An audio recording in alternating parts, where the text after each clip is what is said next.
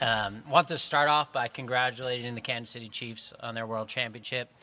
Uh, Mr. Hunt, uh, Coach Reid, Brett Veach, and their entire staff. You know, it, it's hard to watch the Super Bowl when you're not in it, but obviously there's a lot of bonds that tie us with that organization and that team. And um, just want to say congratulations as we start off. Howie, um, how essential is it to get Carson Wentz some wide receiver help?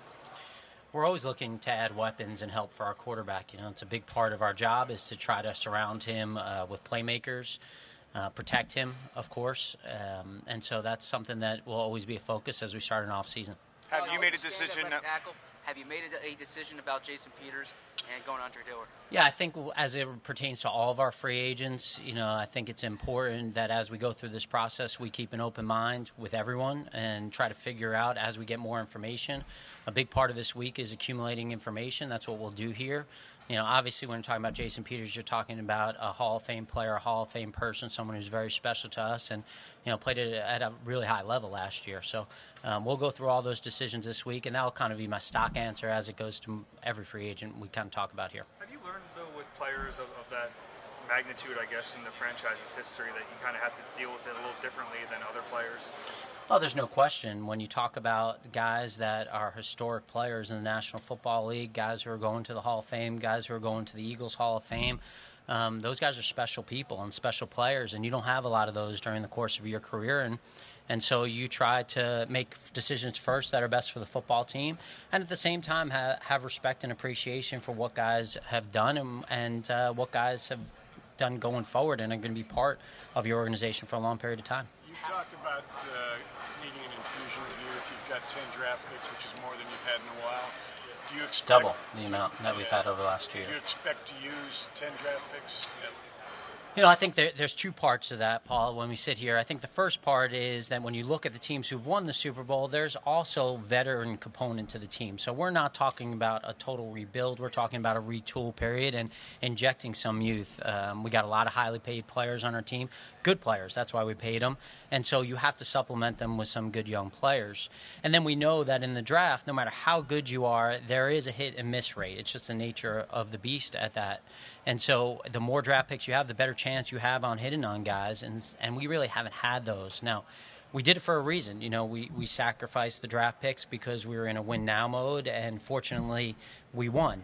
Uh, but at the same time, now some of the repercussions for that come forward, and we got to make tough decisions. So, as we sit here, would love to say that um, we're going to be having 10 picks, but there were moments in the last two drafts where there were guys within reach. Hey, John, what's going on, buddy? Uh, this is going to be great. Um, that uh, that we'd want to move up, and we just didn't have the ammunition to do it. So, um, if there's a guy still that we thought was incredibly highly valued, and we could go up and go get him, we couldn't take that off the table. There have been there have been drafts in the past couple years that have been particularly deep at certain positions. Running back in, in 17, defensive line last year.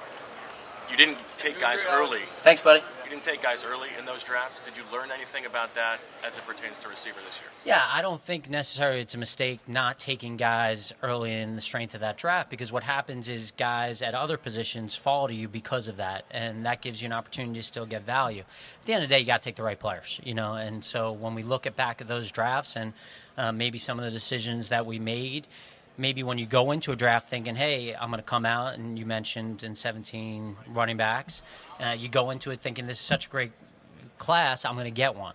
And then maybe you, you kind of have this in the back of your mind, I'm going to come out of the draft with that position. And then as it gets later in the draft, maybe you're trying to force some things. But uh, I think what we've learned about that is that sometimes there are drafts you can't really, there's not a rhyme or reason. Sometimes there's drafts where you go, hey, it's a great running back draft, and so we're going to get a guy later than we thought.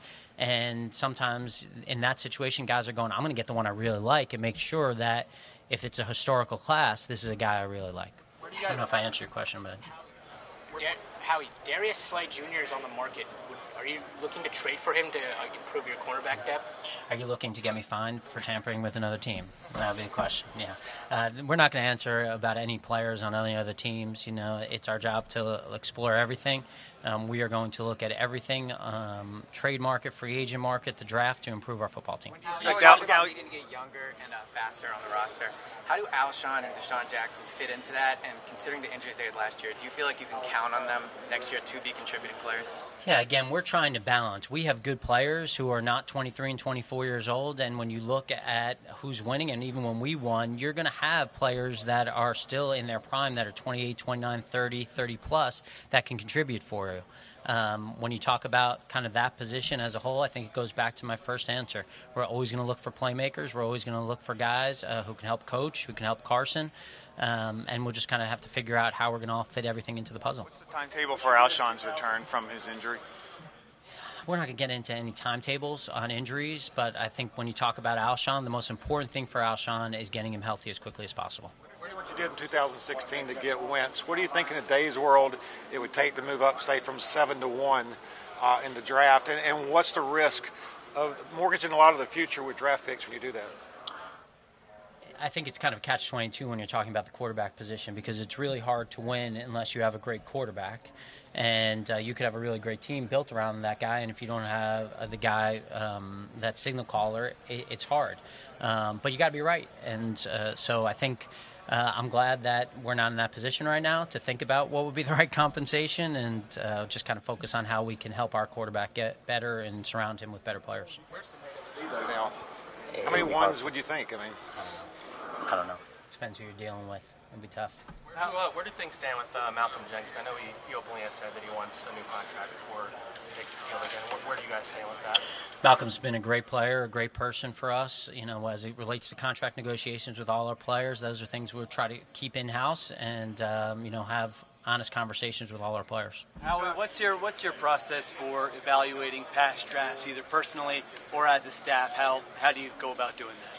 Yeah, I think they're great learning tools. Uh, at the same time, you know, you got to look at some of the things that maybe you overvalued, some of the things you've undervalued, how the game has changed, what things are happening. Um, I think you go back and you look at, at a draft like 2012 um, at the quarterback position, and maybe there were guys who went later than they would at a time like now because maybe they were unique at that time, and so you're not probably not getting a guy like that in the third round anymore, where maybe you got them you know, I, am proud about the fact that um, some of the greatest players in Eagles history are part of our draft classes. You know, some guys who are going to go to the Eagles Hall of Fame.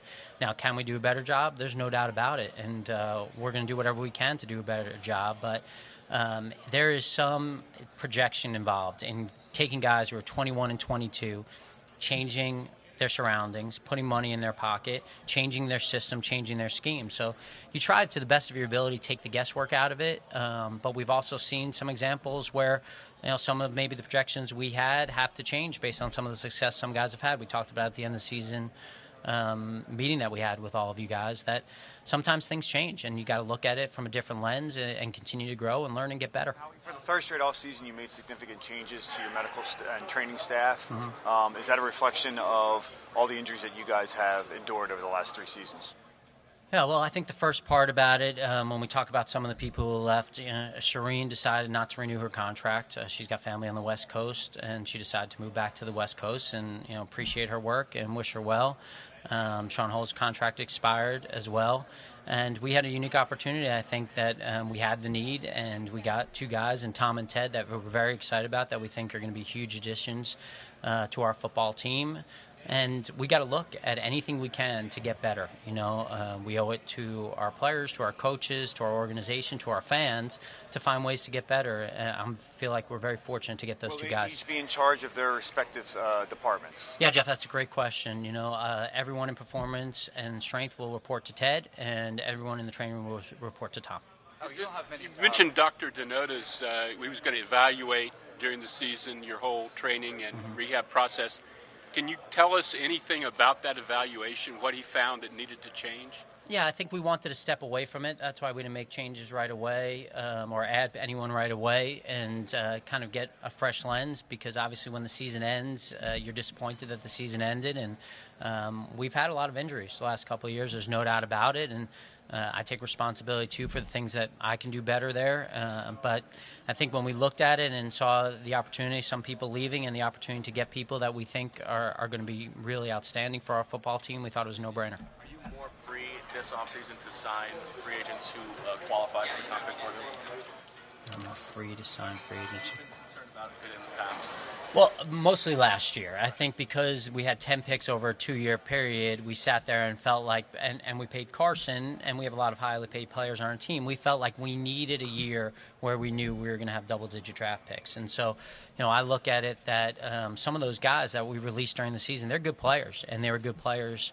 Um, for the teams that they went to after they came to us. But for us going forward, to have those picks and to know we had those picks was important. Just sitting here now and feeling like we're going to have 10 picks and um, we need that amount of guys. Uh, now, when we look at it, I think the scenario changes a little bit in terms of if we can get the right free agents. We're not in a mode now where maybe we try to find the undervalued older guys that we try to find the last couple of years. And um, going forward, we're trying to build this over a period of time. We're not kind of in this one year window. We talked about it again in January about how, looking at this 2020, 2021, 2022, in this three year period of getting guys who are part of it. Um, I guess kind of similar to how we looked at free agency in maybe 2016 and 17. In, 20, in 2021, you don't really have uh, many players that are scheduled to become unrestricted free agents. I think it's just Malcolm, really, as far as the starters go. Does that free you up maybe to be able to spend more this offseason and you know, knowing that you have that situation coming up? Yeah, I think the one thing we got to be careful of is the amount of cap room we have this year and then how it's affected next year and the years going forward because we don't want to be in a position where we lose flexibility totally by doing that. So um, we're hopeful that if we go into the free agent market that maybe we're signing guys that are more core guys than more one or one or two year guys and we look at it from building our team over a two, three year perspective as opposed to just kind of this one year window. So From a scouting perspective, how do you how can a team use GPS tracking to measure speed in addition to the drills that you guys have here? Uh, I think it, it's a great resource for us. It's not the end all be all as we look at it, but being able to get that it shows play speed as much as it does just track speed. So um, when that kind of matches up, like any decision, you know, we talk about it a lot. We want the tape to match up with the numbers, and we feel really good. If one of those things isn't equal, maybe that you know changes the resource we put on it. So it's the same with the GPS data. As a follow-up to what you were saying about free agency, is it is it fair to say that the approach is going to be different this offseason and you'll be more willing to kind of get involved in the top of the market free agents as opposed to what you've done the past two years? I think what would be fair to say, Zach, is that um, over the last two years coming off the Super Bowl, we had a different amount of resources going forward, and we were looking at our team building over that 17, 18, 19 period. And we knew at 20 that we were going to have to kind of change that a little bit.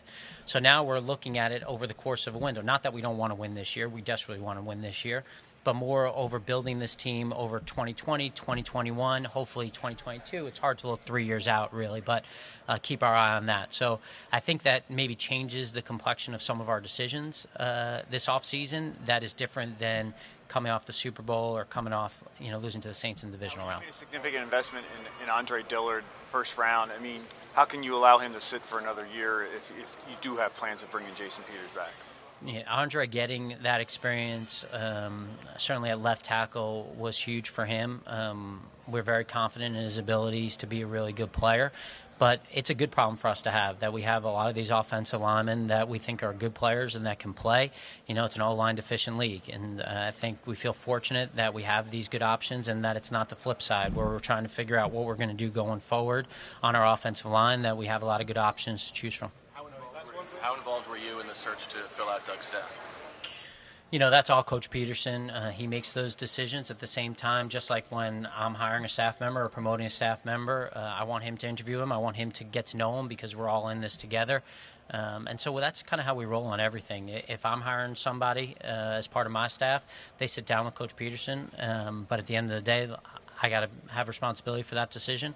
And it's the same when he's hiring anyone. You know, he's going to make that decision, but um, you know, we get a chance to sit down and, and, talk a little bit. But it's all based on his perspective and what he's looking for. Right, thanks, guys. Thanks, guys.